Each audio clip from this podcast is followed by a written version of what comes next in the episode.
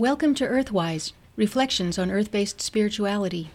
I'm Anu Dudley with a piece about Earth. Our Mother, who art the earth, hallowed be thy soil, rocks, and flora that nourish and support all life. Blessed be thy wind that gives us breath, and thy waters that refresh all living things. Holy Earth, we praise your majesty, grace, and wonder. So begins a prayer by poet Bill Flaherty, a prayer that expresses our reverence for the earth today. But it could just as easily have been composed hundreds or even thousands of years ago, for it conveys the same respect and love for the earth as our mother that is found in prayers and poems from our earliest examples of written language. And so, in honor of Earth Day, let's explore some of the ways we humans have regarded the earth over the millennia. The earth is universally hailed as the Great Mother, Mother Earth, the birth mother of everything that has ever existed from the beginning of time. Of her lineage, creation myths tell us that before the earth was created, chaos, that great undifferentiated mixture of elements contained in the womb of the cosmic mother, existed as pure potential. Out of chaos came the first forms of existence water, eternity, darkness, and night. And out of night came day, the sea, the underworld, and the earth. The word earth is derived from the Indo European word artha, meaning material wealth, mother wealth, for the very words matter and material come from the word mother, and the soul and body of the Great Mother is manifested in the matter of the earth. This belief was reflected in the names of the great continents of the world Europe, Africa, Asia, and India were all named for earth goddesses. Furthermore, mountains were given goddess names. The Himalayas bore the name of Hima, a snow goddess. The Matterhorn in the Swiss Alps means Mother Rock. Here in Maine, our own Mount Katahdin was named for the Algonquin Earth Mother, Ketaadin. Out of the earth came all the beings that inhabit the earth. The Sumerian goddess Aruru called the potter, created the first humans out of earth moistened with her menstrual blood, called Adama.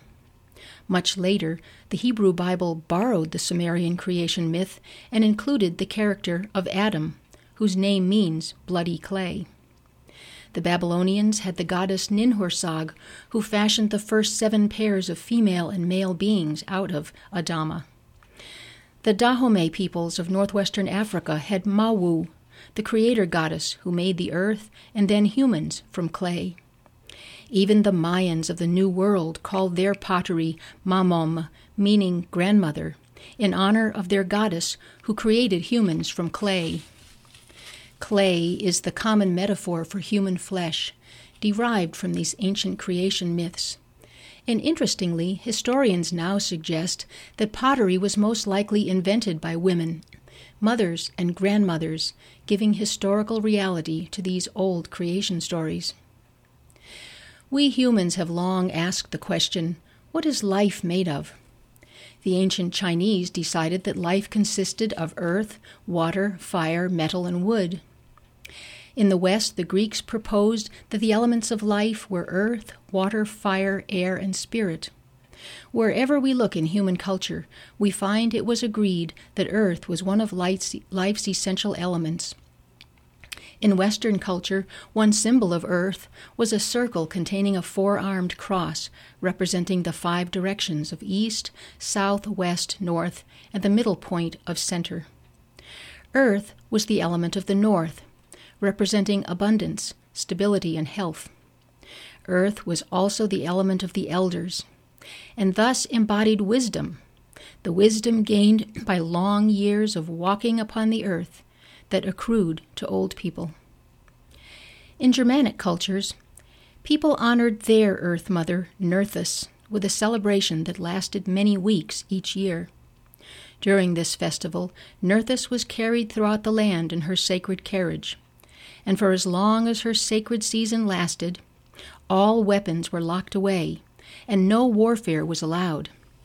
Peace reigned during the long festival of Nerthus, for peace and harmony cooperation, compassion, and goodwill were what Mother Nerthus demanded of her worshippers.